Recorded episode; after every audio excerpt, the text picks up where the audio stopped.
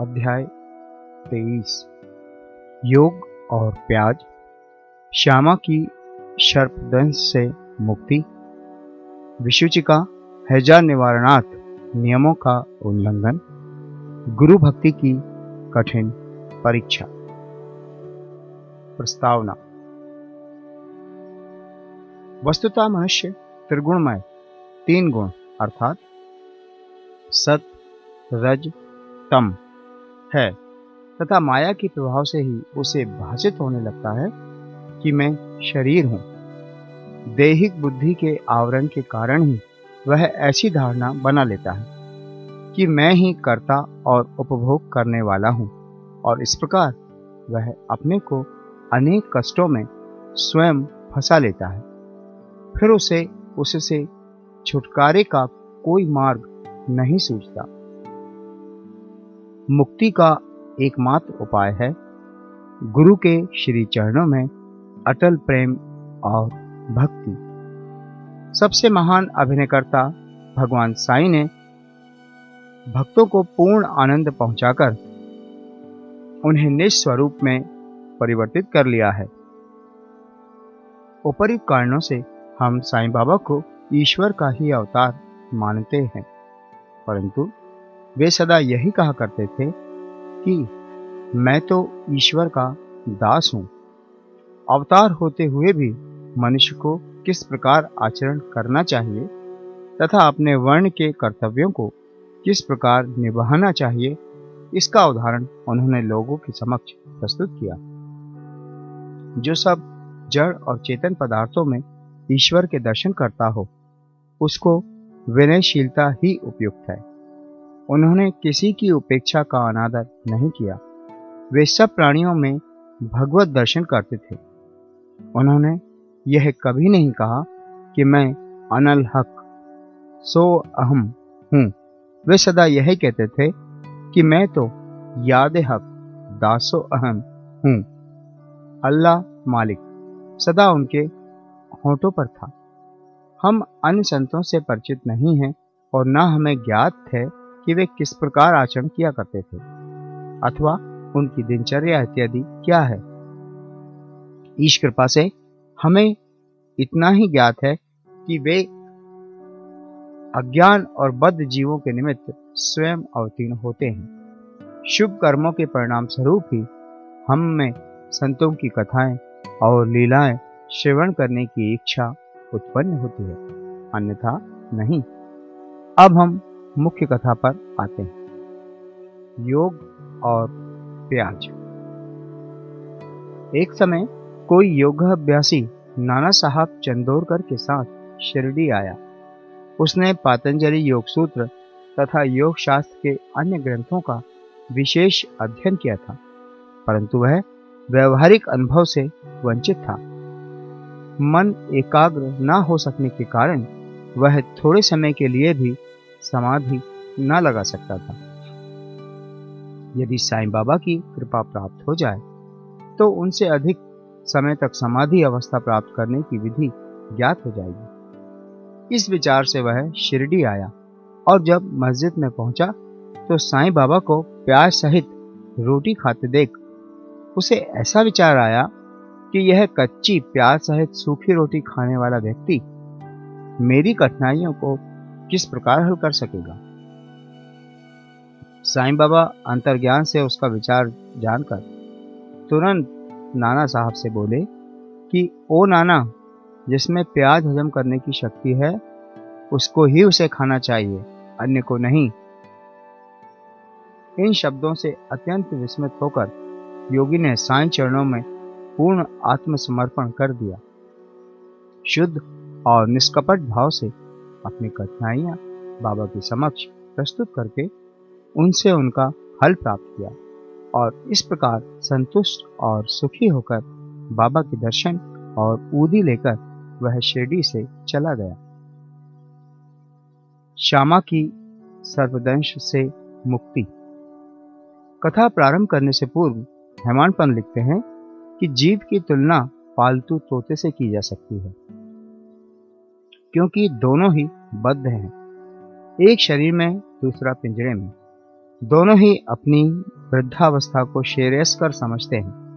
परंतु यदि हरि कृपा से उन्हें कोई उत्तम गुरु मिल जाए और वह उनके ज्ञान चक्षु खोलकर उन्हें बंधन मुक्त कर दे तो उनकी चेतना का स्तर उच्च हो जाता है, जिसकी तुलना में पूर्व संकीर्ण स्थिति सर्वथा तुच्छ ही थी। गत अध्याय में किस प्रकार श्री मेरीकर पर आने वाले संकट की पूर्व सूचना देकर उन्हें उससे बचाया गया? इसका वर्णन किया जा चुका है। पाठक ग्रंथ, अब उसी प्रकार की एक और कथा श्रवण करें। एक बार श्यामा को विषधर सर्प ने उसके हाथ की उंगली में डस लिया। समस्त शरीर में विष का प्रसार हो जाने के कारण वे अत्यंत कष्ट का अनुभव करके क्रंदन करने लगे कि अब मेरा अंतकाल समीप आ गया है। उनके इष्टमित उन्हें भगवान विठोबा के पास ले जाना चाहते थे, जहाँ इस प्रकार की समस्त पीड़ाओं की योग्य चिकित्सा होती है। परंतु श्यामा मस्जिद की ओर ही दौड़ा। अपने विठोबा श्री साईं बाबा के पास। जब बाबा ने उन्हें दूर से आते देखा तो वे झिड़कने और गाली देने लगे। वे क्रोधित होकर बोले अरे ओ नादान कृतज्ञ बम्मन ऊपर मच्चा सावधान, यदि ऐसा किया तो।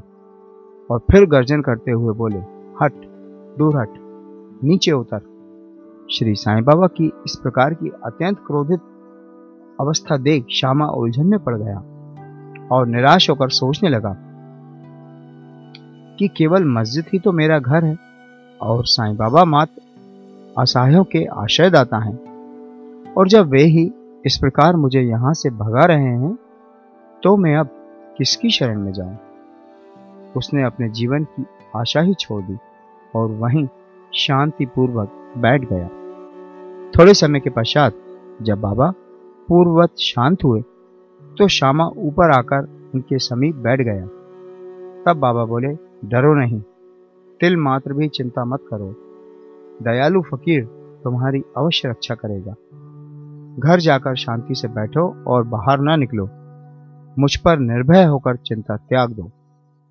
उन्हें घर भिजवाने के पश्चात ही पीछे से बाबा ने तात्या पाटिल और काका साहब दीक्षित के द्वारा यह कहला भेजा कि वह इच्छा अनुसार भोजन करें, घर में टहलते रहें, लेटे नहीं और न शयन करें। कहने की आवश्यकता नहीं कि आदेशों का अक्षरशाह पालन किया गया और थोड़े समय में ही वे पूर्ण स्वस्थ हो गए। इस विषय में केवल यही बात स्मरण योग है कि बाबा के शब्द हट दूर हट नीचे उतर श्यामा को लक्ष्य करके नहीं कहे गए थे, जैसा कि ऊपर से प्रतीत होता है। वरन उस सांप और उसके विष के लिए यह आज्ञा थी। अर्थात श्यामा के शरीर में विष न फैलाने की आज्ञा थी। अन्य मंत्र शास्त्रों के विशेषज्ञों की तरह बाबा ने किसी मंत्र या मंत्रोक्ति, चावल या जल आदि का प्रयोग नहीं किया। इस कथा और इसी प्रकार की अन्य कथाओं को सुनकर साईं बाबा के चरणों में ये दृढ़ विश्वास हो जाएगा कि यदि माया युक्त संसार को पार करना हो तो केवल श्री साईं चरणों का हृदय में ध्यान करो। हैजा महामारी विषुचिका एक बार शिरडी विषुचिका के प्रकोप से दहल उठी और ग्रामवासी भयभीत हो गए। उनका पारस्परिक संपर्क अन्य गाँव के लोगों से प्रायः समाप्त सा हो गया। तब गाँव के पंचों ने एकत्रित होकर दो आदेश प्रसारित किए। पहला था, लकड़ी की एक भी गाड़ी गाँव में न आने दी जाए और दूसरा था, कोई भी बकरे की बलि ना दे। इन आदेशों का उल्लंघन करने वाले को मुखिया और पंचों द्वारा दंड दिया जाएगा। बाबा तो जानते ही थे कि यह सब केवल अंधविश्वास ही है। और इसी कारण उन्होंने पंचों के आदेशों की कोई चिंता न की। जब ये आदेश लागू थे, तभी एक लकड़ी की गाड़ी गाँव में आई। सबको ज्ञात था कि गाँव में लकड़ी का अधिक अभाव है। फिर भी लोग उस गाड़ी वाले को भगाने लगे। यह समाचार कहीं बाबा के पास पहुँच गया तो वे स्वयं वहाँ आए और गाड़ी वाले से गाड़ी मस्जिद में ले चलने को कहा। बाबा के विरुद्ध कोई चू चपाट तक भी न कर सका।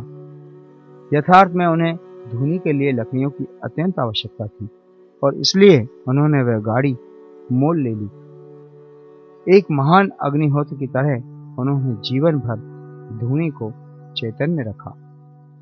बाबा की धुनी दिन रात प्रज्वलित रहती थी, और इसलिए वे लकड़ियाँ एकत्र करके रखते थे।